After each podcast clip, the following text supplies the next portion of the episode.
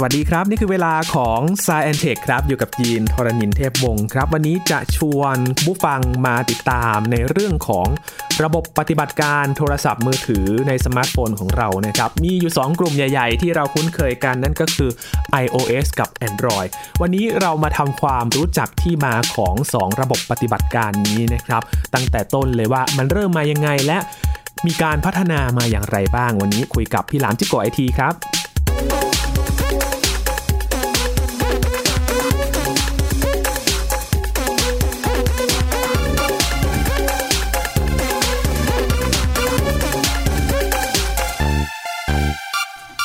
สมาร์ทโฟนที่เราใช้กันอยู่ทุกวันนี้นะครับก็จะมีอยู่ 2 กลุ่มที่เราใช้กันนะครับ นั่นก็คือระบบ iOS กับ Android นะครับหลายๆ คนก็ชอบตามสไตล์ที่แตกต่างกันไป บางคนก็ชอบ iOS นะครับไปทางของบริษัท Apple บางคนเนี่ยก็ไปทาง Android ซึ่งมีหลายยี่ห้อเลยที่ใช้ระบบปฏิบัติการนี้นะครับ วันนี้เราจะมาคุยกันครับว่า สองระบบปฏิบัติการนี้เนี่ยมันมีที่มาอย่างไร และเขามีการพัฒนาอย่างไรกันบ้างนะครับ มาเรียนรู้ต้นกำเนิดกันคุยกับพี่หลามที่รักบุญปรีชา หรือว่าพี่หลามจิโกไอทีนั่นเองนะครับ สวัสดีครับพี่หลามครับ สวัสดีครับคุณยีนสวัสดีครับคุณผู้ฟังครับปีก่อนนะครับเราเคยคุยกันเรื่องของระบบปฏิบัติการคอมพิวเตอร์นะครับพี่หลามว่ามีที่มาที่ไปอย่างไรพัฒนามาอย่างไรบ้าง ทีนี้มาอยู่ในช่วงของ สมาร์ทโฟนที่เป็นอุปกรณ์ที่หลาย ๆ คนมีอยู่ในชีวิตประจำวันเลยนะครับพี่หลามจากจะชวนพี่หลามมาเล่าถึงประวัติของ 2 ระบบปฏิบัติการนี้ครับ ของ iOS และ Android ตอนก่อนเนี่ยพี่หลามพูดถึง Clubhouse นะครับเราคุยกันแล้วก็พี่หลามก็บอกว่าตลาดของ iOS กับ Android เนี่ย Android เนี่ยถือว่าเป็นตลาดใหญ่เลยมีถึง 70%แล้วก็ iOS เนี่ย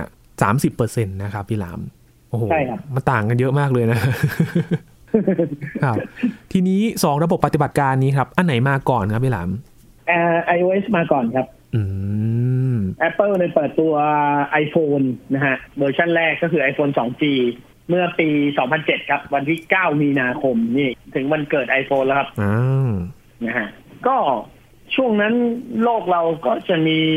สิ่งที่ยังไม่ได้เรียกว่าสมาร์ทโฟนนะฮะ เราจะเรียกกันว่า PDA มากกว่า ก็คือ Personal Digital Assistant นะฮะในยุคก่อนหน้านั้นเราก็จะมีอะไรอะ Microsoft อ่า Windows CE ใช่ไหมฮะชุดระบบปฏิบัติการ Palm OS อ่านะฮะแล้วก็อยู่บนเครื่อง Palm นะฮะอยู่บนเครื่อง Pocket PC อยู่บนเครื่องโทรศัพท์ที่มันกึ่งกึ่งมันไม่ได้เป็นโทรศัพท์แค่อย่างเดียว มันกึ่งกึ่งเป็นเครื่องคอมพิวเตอร์ขนาดเล็ก นะฮะที่เขาเรียกว่า PDA โลกเราก็ใช้กันก่อนหน้านั้น แล้ว Apple ก็มาเปลี่ยนวงการทั้งทั้งปวงเลย ถามว่าอยู่ดีๆทำไม Apple ถึงมาเปลี่ยนจาก PDA เป็นสมาร์ทโฟนได้ มันต้องย้อนกลับไปอีกครับว่า PDA เครื่องแรกของโลกเนี่ย คนที่สร้างขึ้นมาเนี่ยก็คือ Apple ครับ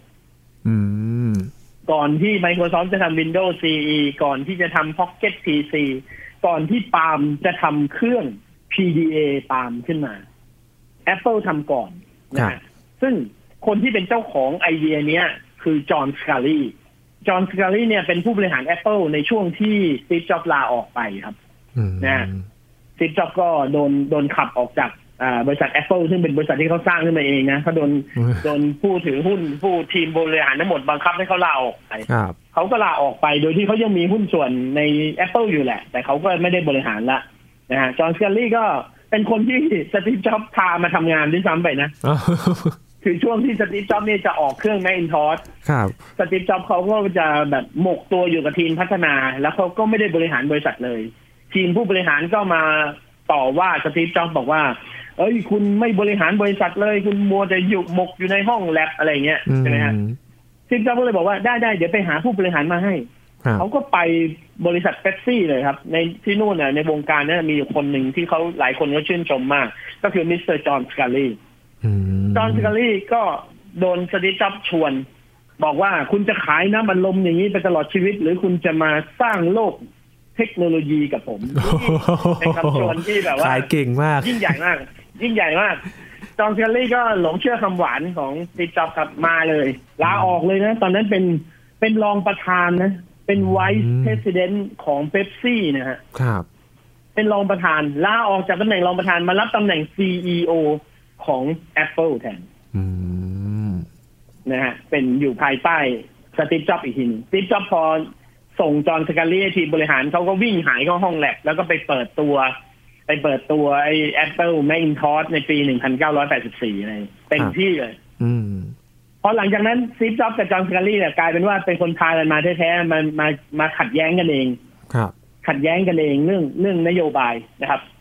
ซีฟจ็อบก็เลยวางแผนจะไล่จอห์นสกาลีออก โดยที่ไปแก้กฎก่อน ว่าให้ผู้บริหารทั้งหมดทีมผู้บริหารทีมในห้องประชุมเนี่ย สามารถโหวตให้ผู้บริหารระดับสูงออกจากตำแหน่งได้ เขาก็คิดว่าเขามั่นใจว่าทุกคนจะเชื่อฟังเขาแล้วก็จะโหวตให้จอห์นสกาลี่ออก ผลปรากฏว่าจอห์นสกาลี่ก็ไปรวบรวมทุกคนมาเป็นพวกตัวเอง แล้วทุกคนก็ไม่ชอบสตีฟจ็อบเพราะสตีฟจ็อบเผด็จการโอ้กลายเป็นว่าวันโหวตเนี่ยทุกคนโหวตให้สตีฟจ็อบออกครับ เอ๊ยยังไงเนี่ย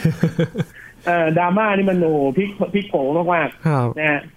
กลายเป็นว่าสตีฟจ็อบโดนโดนโหวตออกจากบริษัทตัวเองก็ออกไป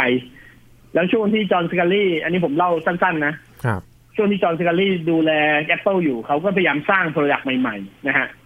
เขาก็พยายามที่จะสร้าง PDA ขึ้นเขาบอกว่าเขาอยากได้เหมือนเครื่องคอมพิวเตอร์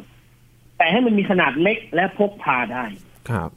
จุดกำเนิดของ PDA เครื่องนั้นเนี่ยก็คือ Apple Newton นะฮะ เป็น PDA เครื่องแรกของโลก แล้วเป็นอุปกรณ์ที่ถูกตั้งชื่อว่า Personal Digital Assistant คนที่ตั้งชื่อคำว่า PDA ก็คือจอห์นสกาลีนี่เองครับ ครับ เปิดตัวออกมายิ่งใหญ่มโหฬาร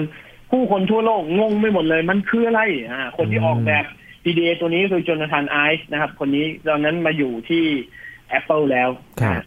พอออกแบบออกมาเสร็จทำเป็นสินค้าออกมาเสร็จนะฮะ ผู้คนงงทั้งโลกไม่เข้าใจว่ามันคืออะไรจะเป็นโทรศัพท์ก็ไม่ใช่ จะเป็นคอมพิวเตอร์ก็ไม่เชิง นะฮะแต่มีแบตเตอรี่พกพาได้แล้วมีจอขนาดเล็กแล้วก็ทำงาน แล้วราคาแพงมากปัญหาของ Apple นะครับ สร้างสรรค์สิ่งใหม่ๆ เสร็จปุ๊บราคาแพงระเบิด ไม่มีใครซื้อได้ขายไม่ออก โครงการ PDA ก็ถูกยุบไปพอผ่านไปสักประมาณหลายปี ช่วงจริง ๆ มีเรื่องเล่าอีกโอ้ถ้าเล่าซ้อนนี่จะหมดเวลา เพราะว่าไอ้กำเนิด Apple Newton เนี่ยมันเป็นประวัติศาสตร์โลกเลยนะ ครับมันสร้างหลาย ๆ บริษัทขึ้นมาครับ บริษัทอาร์มที่เขาทำสถาปัตยกรรมอาร์มทุกวันนี้อืมก็ก็ได้รับความช่วยเหลือจาก Apple นี่แหละ ที่ทำให้อาร์มเนี่ยมันสามารถคือ Apple เขาอยากจะสร้าง CPU ตัวหนึ่งที่มันสามารถใช้กับอุปกรณ์พกพาได้ ครับเขาก็ไปดูงานของบริษัทอาร์มแล้วเขาก็บอกว่ามาเราช่วยพัฒนาเอาไหมจนกระทั่งมันพัฒนาออกมาเป็นสถาปัตยกรรมอาร์มเวอร์ชันหกได้ แล้วตอนนั้น Apple ก็ถือหุ้นอยู่บริษัทอาร์มอยู่ด้วยนะสี่สิบเปอร์เซ็นต์ แต่โชคโชคดีของคนทั้งโลกคือ ในวันที่ PDA มันขายไม่ดี Apple ก็รายได้ตกต่ำครับ Apple ก็เลยคิดว่าจะต้องขายหุ้นคืนอาร์มไป เพราะว่าเขาอยากได้กระแสเงินสดกลับคืนมา พอจอห์นสกาลี่ขายอาร์มขายหุ้นของอาร์มคืนให้บริษัทอาร์มไป ได้เงินกลับมาเขาเอาเงินโปะบริษัทสุดท้ายแล้วเขาก็ลาออกชิงลาออกไปเลยก่อนที่บริษัทมันจะล่มสลายนะฮะซึ่งถ้าวันนั้นไม่ขายคืนอาร์มนะ ผมจะบอกว่ามือถือ Android ไม่เกิดนะครับโลกนี้ไม่มี Android โลกนี้ไม่มี Android นะครับ เพราะตราบใดที่ Apple ยังถือสิทธิบัตรอยู่ในอาร์มเนี่ยยังถือความเป็นเจ้าของอยู่ในอาร์มเนี่ย ไม่มีทางที่เขาจะให้คนอื่นไปผลิตนะครับถ้า Apple ไม่เพลี่ยงพล้ำเรื่องกระแสการเงินของตัวเองจนกระทั่งขายอาร์มคืนให้กับอาร์มไป แล้วอาร์มก็ตั้งตนเลย บอกว่าจากนี้ไป เราจะไม่ขึ้นตรงกับใคร เราจะทำธุรกิจกับทุกๆคน เขาก็เอาไอ้สิ่งที่พัฒนาจาก Apple Newton เนี่ยไปทำเป็นสถาปัตยกรรมอาร์มแล้วก็ขายให้ทุกคนเพื่อให้ทุกคนทำสมาร์ทโฟนได้ในอนาคตหัวเลี้ยวหัวต่อเลยนะ ถ้าวันนั้น Apple ไม่ไม่ขายอาร์มคืนให้อาร์มนะครับ เสร็จเลยนะครับแล้วพอสตีฟจ็อบกลับมาผ่านไปบริษัทแย่ใช่ไหมฮะ ใช้เงินก้อนสุดท้ายไปซื้อบริษัท Next เพื่อที่จะซื้อตัวสติจ็อบกลับคืนมา เจฟจ็อบก็แก้งงอนครับจริงๆก็อยากจะกลับมาใจจะขาดต้องบริษัทเขาเองเนาะเขาได้กลับคืนมาก็เหมือนได้ล้างแค้น กลับมาเนี่ยโหเขาบันไล่ลูกน้องจอห์นสกาลี่ออกหมดเลยนะฮะโครงการทั้งหมดที่เคยทำ Apple Newton ก็ถูกยุบทิ้งไปให้หมดเลยครับ แล้วก็กลับมาพัฒนา Apple ต่อ แต่สิ่งที่มันหลงเหลืออยู่อะมันสิ่งที่มันเป็นเศษซากของไอ้ Apple Newton อยู่เนี่ย มันคือนิวตันโอเอสใช่ไหมฮะ เป็นระบบปฏิบัติการสำหรับอุปกรณ์พกพา ครับ ก็จะมีทีมงาน Apple อีกคนหนึ่งครับ ที่ตามสตีฟจ็อบมาจากบริษัทเน็กเขาก็ไม่เห็นด้วย เขาบอกว่าอย่าไปทำลายสิ่งทั้งหมด ไอ้เศษสร้างพวกนี้สามารถรวบรวมกลับขึ้นมาเป็นนกฟีนิกซ์ได้อีกครั้งหนึ่งอืมเขาก็ไปเอา OS ตัวนั้นครับ มาพัฒนา พัฒนาต่ออีกสองสามปี กลายเป็นอะไรรู้ไหมฮะคืออะไรครับพี่หลาม กลายเป็น iPod ครับ อ๋อ กลายเป็นเครื่องเล่นเพลง iPod ซึ่งมันโด่งดังไปทั่วโลก แล้วทำให้บริษัท Apple กลับมารวยเลย โอ้โห แต่ฮือฮามากเลยจริง ๆ ครับ ยุคนั้นไอพอดฮาเลยสตีฟจ็อบส์เดินมาถึงเครื่องเล่นเพลงที่อยู่ในขนาดเท่าฝ่ามือคุณแต่บรรจุเพลงได้ประมาณหนึ่งพันเพลง โอ้โห ทุกคนกรี๊ดกันสลบ iPod โด่งดังในชั่วข้ามเดือน iPod คือเศษซากจาก Apple Newton โอ้แล้ว iPod ก็คือบรรพบุรุษของ iPhone ครับ โอ้โห เป็นคุณทวดขอถูงกไอพัโฟฒนนาต่อมาจนกระทั่งกลายเป็น iPhone ครับม iPhone เนี่ยเกิดขึ้นจากทีมที่กำลังพัฒนา iPad อยู่ มันซับซ้อนนิดนึงนะฟังคือ iPad นี่เกิดขึ้นหลังจาก iPhone ประมาณประมาณสี่ปี แต่จริง ๆ แล้ว Apple เนี่ยกำลังพัฒนา iPad ก่อนครับ อืม แต่สตีฟจ็อบส์มาเบรกทีม iPad แล้วบอกว่าไม่สิ มันไม่ควรใหญ่ขนาดนั้นหรอก มันควรจะเล็กๆ เข้าโทรศัพท์มือถือใส่กระเป๋ากางเกงได้สิ อะทีมก็เลยบอกอะเอางั้นจอใหญ่ยกเลิกเอาทำจอเล็กทำจอเล็กแล้วก็มาทำไอโฟนก่อนอืมไอโฟนเนี่ยตลกมากนะฮะ พัฒนายังไม่เสร็จเลยสตีฟจ็อบส์ใจร้อน กลัวคนอื่นจะจับทิศทางของตัวเองได้แล้วทำขึ้นมาก่อน ชิงเปิดตัวก่อนในวันที่ 9 มีนาคมปี 2007 ทั้งๆที่ยังไม่เสร็จเลย เอ้ายังพัฒนาไม่เสร็จเลยครับทั้งฮาร์ดแวร์และซอฟต์แวร์ พอเปิดตัวเสร็จปุ๊บก็มีคนมาถามว่า แล้ว iPhone จะเริ่มวางขายเมื่อไหร่นะฮะเริ่มออกจำหน่ายวันแรกเมื่อไหร่ ก็หลังจากนั้นประมาณหกเดือน เขาบอกว่าอีกหกเดือนเราจะออกมาขายครับมันก็เลยกลายเป็นหนังประวัติศาสตร์อีกเรื่องหนึ่งครับ ที่ผมว่าเดี๋ยวเดี๋ยวน่าจะมีคนเอามาสร้างเป็นหนัง มันคือช่วงเวลาหกเดือนกับอีกสามวันที่จะต้องสร้าง iPhone ให้สำเร็จให้ได้ โอ้มีแบบไทม์ไลน์บีบมาก โอ้โห มันสนุกมากครับ มันตั้งแต่แบบว่า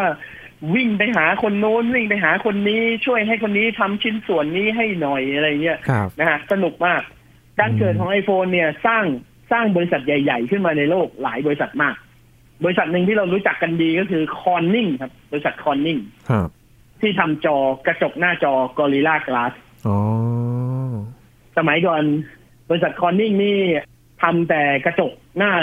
กระจกไฟหน้ารถยนต์นะครับ โอ้สตีฟจ็อบส์ไปถามเขาว่าช่วยทำกระจกหน้าจอโทรศัพท์ให้หน่อยได้ไหมเพราะว่าทีมงานเนี่ยออกแบบมาทีแรกใช้หน้าจอเป็นพลาสติก คืออุปกรณ์สื่อสารสมัยก่อนเนี่ยมือถือทั้งหมดเนี่ยสมัยก่อนเนี่ยหน้าจอเป็นพลาสติกหมดนะครับครับอ่า หน้าจอเป็นพลาสติกหมดซึ่งมันไม่สวยแล้วมันก็ไม่แข็งแรงอืมมันไม่ใสสตีฟจ็อบส์บอกว่าไม่ได้มันต้องเป็นกระจกจริง ๆ แต่มันต้องแข็งแรงครับมันต้องทนทานด้วยแล้วมันต้องแข็งแรงด้วย เขาก็เลยไปหาบริษัทคอร์นนิ่งซึ่งอยู่คนละฟากเลยนะฮะ สตีฟจ็อบส์อยู่ซานฟรานคอร์นนิ่งอยู่นิวยอร์กโอ้อยู่คนละฝั่งเลยนะฮะข้ามเลยบินข้ามมาเลยมาหามาหาคอร์นนิ่งเจ้าของคอร์นนิ่งนะบอกว่าเขาเขาชื่ออะไรไม่รู้นามสกุล Weekend นามสกุลเขาตลกมากผมชอบมากชื่อชื่อ Weekend เป็นคนวันหยุดสุดสัปดาห์เจ้าของเจ้าของคอร์นนิ่งบอกว่า ผมมีสูตรทำกระจกอยู่อันหนึ่งซึ่งเป็นของบรรพบุรุษ แต่ไม่เคยเอาออกมาทำเป็น product ขายเลยครับเขาบอกว่า คุณจะลองทำไอ้ตัวนี้ดูไหมถ้าไอ้ตัวนี้ประสิทธิภาพไม่ดีพอเราก็ไม่มีให้คุณละอืมที่ก็บอกลองทำออกมาสักสักสิบอันให้ผมดูซิเขาครับทำออกมาเป็นหน้าจอ iPhone สิบอัน แล้วสตีฟจ็อบส์ก็ลองใส่กระเป๋ากางเกงแล้วเอาไปใช้อยู่ ใช้อยู่ประมาณยี่สิบวันหรือสิบห้าวัน กลับมาบอกว่า คุณทำกระจกนี้ให้ผมเพื่อที่จะผลิต iPhone ได้เลยอืมแล้วคุณตั้งชื่อให้มันเลยครับแล้วสตีฟจ็อบส์บอกว่า ผมจะไม่ให้คุณทำให้ผมคนเดียวนะเขาบอกว่าต่อไป โทรศัพท์ทุกเครื่องในโลกนี้จะใช้กระจกหน้าจอจากคุณ โอ้เขาถึงตั้งชื่อว่า Gorilla Glass แล้วก็กลายเป็นชื่อเสียงของบริษัทคอนนิ่งคือคอนนิ่งชื่อเดิมอยู่แล้วล่ะครับแต่โด่งดังมาจนถึงทุกวันนี้ แล้วก็เป็นบริษัทร่ำรวยมหาศาล แทนที่จะไปทำกระจกไฟหน้ารถมอย่างเดียวโอ้เนี่ยแค่จุดกำเนิดของ Apple iPhone เนี่ยก็ยิ่งใหญ่มหาศาลแล้วครับครับอ่าในวันในวันที่เปิดตัว iPhone ขึ้นมานะครับครับ มันฉีกกฎทั้งหมดของทั้งโลกอืมโลกตอนนั้นมี PDA ใช้ปากกา stylus จิ้มติ๊กติ๊กติ๊กติ๊กติ๊กสตีฟจ็อบส์บอกว่าไม่เอาเราไม่เอาเราไม่เอาปากกาเราต้องจิ้มด้วยนิ้วเรา นิ้วเราเนี่ยแหละคือปากกาครับใช่ไหมฮะไอโฟนเปิดตัวด้วยคอนเซ็ปต์ touchscreen หน้าจอเต็มพื้นที่ไม่มีปุ่ม ตอนแรกเลย iPhone เนี่ยจะไม่มีปุ่มเลยแม้แต่ปุ่มเดียวนะครับแต่คนที่ออกแบบ iPod เขาไม่ยอมนะผมจำชื่อเขาไม่ได้ ชื่อคุณอะไรไม่รู้คนนี้เขาไม่ยอม เพราะว่าเขามาร่วมออกแบบ iPhone ด้วย จากปุ่มคลิกวิวอันใหญ่ ๆ ใน iPod เห็นไหมฮะครับ ต่อรองกันจนเหลือปุ่มเล็กนิดเดียวก็คือปุ่มโฮมในในไอโฟนแล้วเจตนารมณ์ของคนคนนั้นเนี่ยก็อยู่ใน iPhone ได้แค่ iPhone แปดหลังจากนั้นก็ไม่มีไม่มีแล้ว โอ้โห เรียกว่าดับฝันกันสุดๆนะไอโฟนเปิดตัวมาเนี่ยด้วยหน้าจอเต็มหน้าจอมีปุ่มปุ่มเดียวทัชสกรีนด้วยนิ้วมือเต็มรูปแบบแล้วเป็นมัลติทัชก็คือจิ้มได้มากกว่าหนึ่งนิ้วนะฮะมีฟังก์ชัน ซูมขยายภาพ เอานิ้วขีดลงไปแล้วแหวกปุ๊บภาพซูมขึ้นมา โอ้โห เรียกว่าเปิดตัวในงานวันนั้นนะ ทุกคนภาพของงานเปิดตัววันที่เปิดตัว iPhone เนี่ยวันที่เก้ามีนา วันนั้นเนี่ยใช้ iPhone ที่เป็นตัวอย่างเป็น demo นะฮะสิบเครื่องแต่ละเครื่องทำได้หนึ่งฟีเจอร์ที่จะโชว์เพราะมันยังไม่เสร็จเลยนะฮะแล้วทีมงานก็ต้องแบบโอ้โหเขาเรียกอะไร amazing race ครับ มันคือ amazing race ภายในหกเดือนต้องพัฒนามาให้ทันพอเปิดตัวมาฮือฮาขนาดนี้เนี่ยวันนั้นเนี่ยมีอยู่มีคนอยู่สองคนครับครับ มีคนอยู่สองคนยืนยืนกอดอกดูการถ่ายทอดสดของสตีฟจ็อบเปิดตัวระบบโทรศัพท์สมาร์ทโฟน แล้ววันวันแรกที่เรียกว่าสมาร์ทโฟนคนคนนั้นคือแอนดี้ลูบินครับครับแอนดี้ลูบินคือคนที่สร้าง Android และอีกคนหนึ่งก็คือหนึ่งในผู้บริหารของ Google ก็คือลารีเพจครับลารีเพจซื้อตัวแอนดี้ลูบินมาอยู่ใน Google ช่วงเวลาเดียวกัน ช่วงใกล้ๆ iPhone จะเปิด แอนดี้ลูบินเนี่ยเขาก็มีโครงการที่จะสร้างระบบปฏิบัติการสำหรับอุปกรณ์เล็ก ๆ นะฮะเขาเปิดเขาเปิดบริษัทของตัวเองมาสองสามบริษัท แล้วก็มีโอเปอเรเตอร์รายหนึ่งของสหรัฐอเมริกา ถ้าผมจำไม่ผิดน่าจะเป็น AT&T มั้ง AT&T ก็ออกแบบโทรศัพท์ของตัวเองขึ้นมารุ่นหนึ่ง มีหน้าจอใหญ่ ๆ แล้วก็มีปุ่มคีย์บอร์ด สมัยนั้นทุกคนจะไล่ตามแบล็คเบอรี่หมดอะฮะ มี Apple คนเดียวที่ไม่มีคีย์บอร์ด ไม่มีปุ่มเลย ไม่มีเครื่องพิมพ์เลย ใช้เป็น virtual keyboard เอา ใช่ไหมฮะ สิ่งที่แอนดี้ลูบินทำเนี่ยเอสแล้วมีเรื่องตลกเรื่องหนึ่งแอนดี้ลูบินเคยอยู่บริษัท Apple ด้วยอ้าวบิดาแห่ง Android เนี่ยเคยทำงานอยู่บริษัท Apple ด้วยนะครับครับแล้วคำว่า Android เนี่ยมาจากคำว่าอะไรไหมครับจากชื่อเขาหรือเปล่าครับ จากชื่อเขาครับ เขาชื่อแอนดี้ครับ ตอนที่เขาอยู่ที่ Apple เนี่ย คนที่ Apple ไม่ได้เรียกเขาว่าแอนดี้แต่เรียกเขาว่า Android อ๋อเออแปลกดีนะครับอ่าเพราะอะไร เพราะว่าแอนดี้ลูบินเนี่ย เป็นคนที่ชื่นชอบเรื่องของ robotic มากๆ อืมแอนดี้ลูบินก็มีความคิดที่จะสร้างระบบปฏิบัติการสำหรับอุปกรณ์ขนาดเล็กนี้ขึ้นมา ครับ แต่วันที่ Apple เปิดตัว iPhone ขึ้นมา แอนดี้ลูบินยืนอยู่กับลารีเพจแล้วลารีเพจก็ถามแอนดี้ลูบินว่า ไอ้ระบบปฏิบัติการของเราเนี่ย ซึ่งยังไม่ได้ตั้งชื่อเลยนะว่า Android เขาบอกไอ้ระบบปฏิบัติการที่เราจะทำเนี่ย มันสู้ iPhone ได้ไหมโอ้แอนดี้ลูบินบอกสู้ไม่ได้ โอ้ใจแป้วเลยสิ แค่ระบบพัสกรีนก็ก็สู้ไม่ได้แล้วครับเพราะว่าสิ่งที่แอนดี้ลูบินทำก็คือใช้คีย์บอร์ด เป็นปุ่มจริงนะฮะ ต้องกลับไปรื้อใหม่หมดเลยครับ ครับ โครงการ Android เนี่ย ต้องใช้เวลารื้อถึงแปดเดือนโอ้แปดเดือน แล้วก็ชิงเปิดตัวระบบปฏิบัติการ Android ก่อนที่จะมีเครื่องโทรศัพท์ Android จริง ๆ อีกระบบมาก่อนต้องช่วงชิงพื้นที่มาก ๆ เลยนะฮะก็ทำการก็ทำการประกาศออกมาเลยว่าพอหลังจากนั้นแปดเดือนพัฒนาคอนเซ็ปต์เสร็จปุ๊บชิงเปิดตัวก่อนเลย นักข่าวก็ไปถามว่า คุณมีระบบปฏิบัติการ Android ของ Google แล้วคุณจะให้ใครผลิตเครื่องโทรศัพท์ให้ Google บอกว่า เรากำลังเลือกอยู่ว่าเราจะให้ใครผลิตให้ หลังจากนั้นอีกหนึ่งประมาณเกือบหนึ่งปีครับ ถึงจะมีโทรศัพท์ Android เรื่องเครื่องแรกออกมาที่เป็นสมาร์ทโฟน Android ครับเท่ากับว่า Android เนี่ยมาช้ากว่า iPhone เนี่ยประมาณหนึ่งปีแปดเดือน โอ้หนึ่งปีแปดเดือน ครับ แต่ว่าก็เป็นโจทย์ยากเหมือนกันนะครับพี่หลามกว่าจะเหมือนกับว่าสร้างระบบ Android ขึ้นมาเนี่ย เพื่อที่จะมาแข่ง Android ก็เลยต้องยึดแนวทางที่ตรงข้ามกับ Apple ทั้งหมดเลยเพราะว่า iPhone เปิดตัวมาทีแรกบอกว่าแล้วมีแอปพลิเคชัน เราสามารถติดตั้งแอปเพิ่มได้ นี่คือโทรศัพท์ที่จะไม่ได้มีฟีเจอร์แค่เขียนไว้ข้างกล่อง มันจะมีฟีเจอร์มากกว่า มันจะเพิ่มความสามารถของตัวมันเองได้ ใช่ไหมครับ แต่แอปพลิเคชันเหล่านี้ Apple จะเป็นคนจัดการให้เอง เราจะสร้างขึ้นมาให้เองพอเป็นเช่นนั้นปุ๊บ Android ก็เลยบอกว่าเฮ้ยไม่สิเราต้องไม่สร้างเองสิ เพราะเราถ้าเราสร้างเองเนี่ยเราจะเหนื่อยมากเราให้คนอื่นสร้างดีกว่า ครับ Android เนี่ยตรงข้าม Apple ทุกเรื่องเลยครับ ไม่ว่าจะเป็น Apple ระบบ iOS เป็นของ Apple เอง ไม่ให้คนอื่นผลิต มีแต่ Apple เท่านั้นที่จะผลิตได้ ใช่ไหมฮะ Google บอกว่า งั้นเราไม่ทำมือถือเอง เราทำ Android เป็น Open Source ให้ทุกคนเอาไปใช้ได้ อืม มันก็เลยมีหลายยี่ห้อที่ใช้ระบบปฏิบัติการนี้ใช่เพราะ Google ไม่ได้ตั้งใจจะผลิตเครื่องเองอยู่แล้ว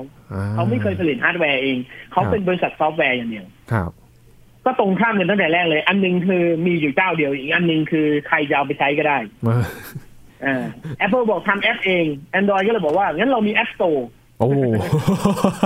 อ่าเรามี App Store เราให้ทุกคนทำแอป แล้วใส่เข้ามาใน store เรา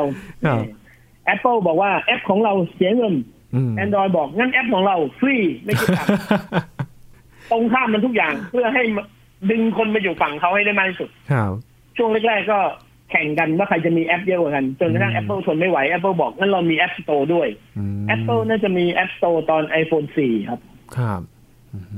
iPhone 4แล้วก็เปลี่ยนชื่อระบบปฏิบัติการจาก iPhone OS เพราะว่าปีนั้นหลังจากนั้นมาจะออก iPad ละ ทีม iPad หลังจากออก iPhone มาสามรุ่นปุ๊บทีม iPad บอกว่า อย่าลืมโปรเจกต์เก่านะอย่าลืมฉันจอใหญ่ อย่าลืมฉันนะ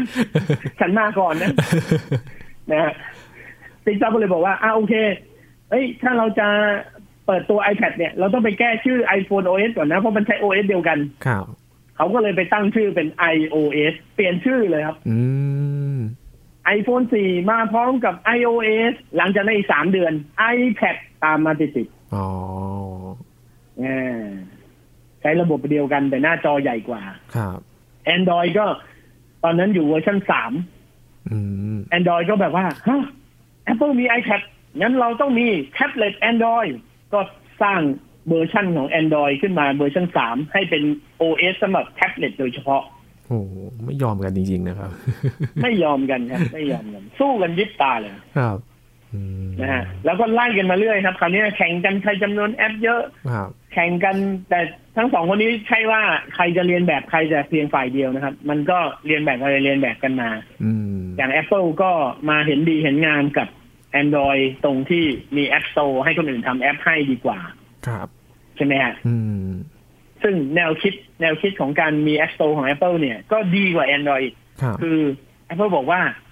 เราเนี่ยให้คนอื่นทำแอป แล้วเขาเอาเข้ามาขายในสโตร์เรา คือขายเสียเงิน ไม่ต้องให้ฟรีขายเสียเงินเนี่ยเขาขายปุ๊บเราหักค่าหัวคิวสามสิบเปอร์เซ็นต์ทุกแอปที่ขายได้เราได้ตังค์ด้วยนะเห็นไหม Apple ฉลาดกว่าเยอะในขณะที่ Android ก็แหมเราอยากจะซื้อใจผู้คน แอปฟรีแอปฟรีแล้วจะไปเอาส่วนแบ่งจากใครอะก็ไม่มีครับ ครับรายได้ตรงนี้ก็ไม่มีแล้วมีอยู่ช่วงหนึ่ง ตรวจแอปบน iOS จะใช้เวลาถึงสองเดือนโอ้ไอคนทำแอปก็บอกว่าเฮ้ยเราไปทำแอปบน Android ก่อนดีกว่า เพราะ Android เนี่ยใช้เวลาตรวจไม่แทบไม่ต้องตรวจเลยอะคือ submit แอปขึ้นไปปุ๊บก็ขึ้น store ได้เลยครับใช่ไหมฮะพยายามวางนโยบายให้มันแตกต่างกัน Apple นี้ยุ่งยากมาก Android ก็บอกว่าของเราสะดวกสุดๆ มาเถอะมาทางนี้ กลายเป็นว่า แอปกระเลวกระลาด แอปหลอกลวงเมาแวร์แอปหลอกเงินแม่แอปไวรัสแอปขโมยข้อมูล อยู่ใน Android หมดเลยครับ คนใช้ Android ก็ระส่ำระสายเลย โอ้ เกิดอะไรขึ้น พวกเราทำไมอันตรายอย่างนี้นะหลังๆมาก็เลยมีเรื่องของแบบ Google Protect อะไรมา เพื่อที่จะมาเริ่มเข้ามาเนี่ย พอถึงวันหนึ่ง Google ก็ต้องเลี้ยวกลับมาหาเหมือน Apple ก็คือ จากนี้ไปแอปที่จะขึ้นบน Play Store ของ Google เนี่ย จะต้องตรวจ 14 วันนะ ต้องตรวจสอบละเอียดเลย แล้วต้องดูนู่นดูนี่เยอะแยะเลยอะไรอย่างเงี้ยแล้วก็ไล่ลบแอปของตัวเอง ลบแอปที่ไม่ดีอะใน store ของตัวเองนะครับ จากแบบเคยมีอยู่ประมาณสิบล้านแอป เนี่ย ลบออกประมาณสองล้านแอปโหเลยเหลือแค่แปดล้านเลย โอ้แต่ก็เยอะอยู่ดีนะพี่ละใช่ใช่ตัววันนี้มันตัววันนี้เขาก็ไม่แข่งกันแล้วไงว่าใครมีแอปเยอะกว่าใคร เพราะว่าสุดท้ายคนก็บอกว่าแอปมากกว่านี้ฉันก็ไม่ได้ใช้แล้วอะฉันมีแค่นี้ฉันก็พอแล้ว สุดท้ายมันก็อิ่มตัวแบบเฉพาะแอปที่จำเป็นเท่านั้น ใช่โอ้สมัยก่อนเราจะสนุกมากกับการโหลดแอปใหม่ๆใช่ไหมฮะเดี๋ยวนี้นะแอปใหม่อะไรออกบ้างนี่ผมแทบไม่ได้อัปเดตเลยเพราะอะไรเราไม่ได้ใช้ครับ อืม จริงด้วยครับพี่หลามก็จะมีแอปที่เราใช้กันบ่อยๆ ไม่กี่แอปเท่านั้นเองนะครับ ใช่ครับ ทีนี้ครับพอเราได้รู้กำเนิดของ iOS แล้วก็ Android มาเนี่ยครับครับหลังจากนี้เนี่ยมันก็จะมีการพัฒนา มันจะมาตอนนี้เนี่ย Android ก็มี 12 แล้วใช่ไหมครับ ที่เขาไปเปรยมาแล้ว ใช่ครับครับ iOS เขาจะออกเวอร์ชันใหม่ทุกปี ครับนะฮะ iOS ก็ออกเวอร์ชันใหม่ทุกปีเหมือนกันนะฮะ ทีนี้การพัฒนาของแต่ละรุ่นเนี่ยเขาใช้ปัจจัยอะไรมาพัฒนาครับที่จะแบบพัฒนาปรับปรุงระบบปฏิบัติการของตัวเองครับพี่หลามในยุคหลังๆ นี้ จริงๆจะมีแนวทางที่ไม่เหมือนกันครับ อย่าง iOS เนี่ย จะเน้นเรื่องของการสร้างวิธีการใช้งานใหม่ๆ เกิดขึ้นครับในขณะที่ Android นะครับ เวอร์ชันสามเวอร์ชันสี่เนี่ย เป็นเวอร์ชันที่มีปัญหาเรื่องของทรัพยากรมากอืม ก็คือเป็นต้องกิน CPU คือเครื่องทำงานช้ามาก ต้องใช้ CPU กำลังสูงสูงต้องมีแรมเยอะ ๆ อะไรอย่างเงี้ย Android เนี่ยใช้เวลาสามถึงสี่ปีในการปรับปรุงโครงสร้างของตัวเองครับเพื่อให้กินแรมน้อยลง แล้วก็ใช้ประสิทธิภาพของฮาร์ดแวร์น้อยลงกว่าจะตั้งหลักได้เนี่ยคือ Android 8ครับเราถึงจะเริ่มรู้สึกว่ามันไม่อืดแล้วตอน Android 8 ถึงตอนนั้นแรมก็พุ่งมาถึง8กิกแล้วใช่ไหมฮะ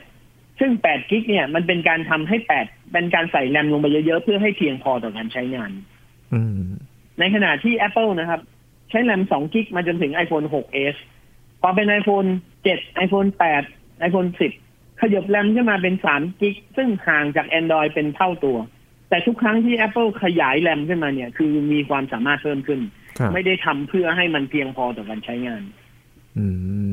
เพราะว่าเขาออกแบบทุกอย่างเองหมด เขาสามารถควบคุมสภาพแวดล้อมของทรัพยากรได้ใช่ไหมฮะในขณะที่คนทำซอฟต์แวร์อย่าง Android ทำทำเรื่องฟีเจอร์อย่างเดียว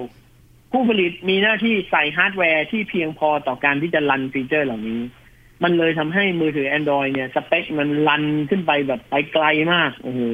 CPU ต้องทะลุ2กิกะเฮิรตขึ้นไป ถึงจะหายอืดแรมต้องมี6กิก8กิกขึ้นไป ถึงจะใช้งานได้ดีอืมเสียเวลาตรงนี้เยอะมากครับ ครับทำให้ฟีเจอร์ของ Android เนี่ย มันก็มีไม่เยอะ แต่มันก็จะพัฒถูกพัฒนาตาม Google Service นะฮะ Google Service เนี่ยเขาก็จะมีแบบพวกฟังก์ชันแบบว่าอะไรอะรับรู้ข่าวสารดึงข้อมูลจากตรงนั้นตรงนี้มาใส่ในแอปมากขึ้นเรื่อยๆ ในมือถือมากขึ้นเรื่อยๆ ใช่ไหมฮะ แต่อย่าง Apple เนี่ยเขาก็จะพัฒนาได้ตรงเป้าหมายกว่า อย่างเช่น อ้าวประสิทธิภาพเรื่องเกม เรื่องกราฟิก เรื่องการประมวลผล เรื่องการทำงานยากๆอะไรเงี้ยนะฮะนั้นสองบริษัทเนี้ยเหมือนแบบต่างคนต่างก้มหน้าพัฒนาเลย ไม่ไม่เป็นเส้นทางเดียวกันเลยนะถ้าเรื่องของการพัฒนา OS นะฮะทุกวันนี้เขาแทบไม่ได้แข่งกันละเขาหนีตัวเองฮะตอนนี้หนีตัวเองให้ดีกว่าจุดเดิมที่เรายืนอยู่ให้ได้มันเป็นอย่างนี้ครับเขาไม่ได้แข่งกันแล้วครับทุกวันก็คือมันก็จะเป็นตามสไตล์ของตัวเอง ใช่ ตามแนวทางของตัวเองที่เขาเนี่ยจะเน้นอะไรตามทิศทางที่ต่างกัน ก็ขึ้นอยู่กับผู้ใช้ว่าชอบในรูปแบบไหน ประสบการณ์การใช้เนี่ยมันเป็นยังไงกัน แต่ว่ามันก็จะมีปัญหาในระบบปฏิบัติการแตกต่างกัน ก็แล้วแต่ว่าเขาจะไปปรับปรุงในทิศทางไหนนะครับใช่ครับนี่ก็คือที่มาของ 2 ระบบปฏิบัติการ 2 สไตล์ที่เรารู้ต้นกำเนิดกันแล้วว่าเกิดอะไรขึ้นแล้วปัจจุบันเนี้ยเราก็จะเห็นรูปลักษณ์ที่เรียกได้ว่าเข้ากับผู้ใช้มากขึ้นทีมพัฒนาเขาก็พัฒนาต่อไปเรื่อยๆนะครับพี่หลานใช่ครับมีงานเข้ามาตลอด คือความสามารถเนี่ยมันมันไม่เคยพอหรอกครับนะถามว่าถามว่าเขาจะตันไหมจะพัฒนาไปเรื่อยๆจะตันไหมจริงๆผมว่าไม่ เพราะว่าฮาร์ดแวร์มันก็อัปเกรดตัวเองให้มีสเปคที่สูงขึ้นใช่ไหมฮะพอประมวลผลได้เร็วขึ้นเนี่ย เราก็สามารถใส่ความยากของฟีเจอร์ในแอปพลิเคชันเข้าไปได้อีกนะฮะ ตัว OS ก็สามารถรองรับเซนเซอร์ได้มากขึ้นนะครับอีกหน่อยเนี่ย ไอ้พวกมือถงมือถืออะไรเนี่ย นอกจากสแกนหน้าแล้วเนี่ยสามารถสแกนอุณหภูมิได้ด้วยวัดไข้กันเลยวัดสุขภาพได้ด้วย เป็นผู้ช่วยเลขา AI คำนวณนู่นนี่นั่นให้ได้ด้วยอะไรเงี้ยเออมันก็จะเก่งขึ้นเรื่อยๆมันมันมีทางที่ให้เจ๋งไปได้อีก อย่างไม่รู้จบอะครับครับ ไม่ต้องกลัวว่าจะตันนะฮะไม่มีวันตันตอนแรกก็ห่วงๆแต่ว่าไม่มีทางแน่นอน เพราะว่าสถานการณ์มันก็เปลี่ยนอย่างโควิด -19 มันก็มีอะไรอื่น ๆ มาทำเพิ่มความต้องการของผู้ใช้เข้าไปอีกนะครับ ก็พัฒนาปรับปรุงกันไปใช่แล้วครับนี่คือเรื่องราวของ iOS แล้วก็ Android นะครับ วันนี้ขอบคุณพี่หลามมาก ๆ ครับที่มาบอกเล่าเรื่องราวในวันนี้นะครับ ครับผมขอบคุณครับครับ นี่คือ Science Tech ครับ คุณผู้ฟังติดตามรายการกันได้ที่ www.thaipbspodcast.com นะครับ รวมถึงพอดแคสต์ช่องทางต่างๆ ที่คุณกำลังรับฟังอยู่กับ อัปเดตเรื่องราววิทยาศาสตร์เทคโนโลยี และนวัตกรรมกับเราได้ที่นี่ทุกที่ทุกเวลานะครับ ช่วงนี้ยีนทรณินเทพวงศ์พร้อมกับพี่หลามที่รักบุญปรีชาลาไปก่อนครับ สวัสดีครับ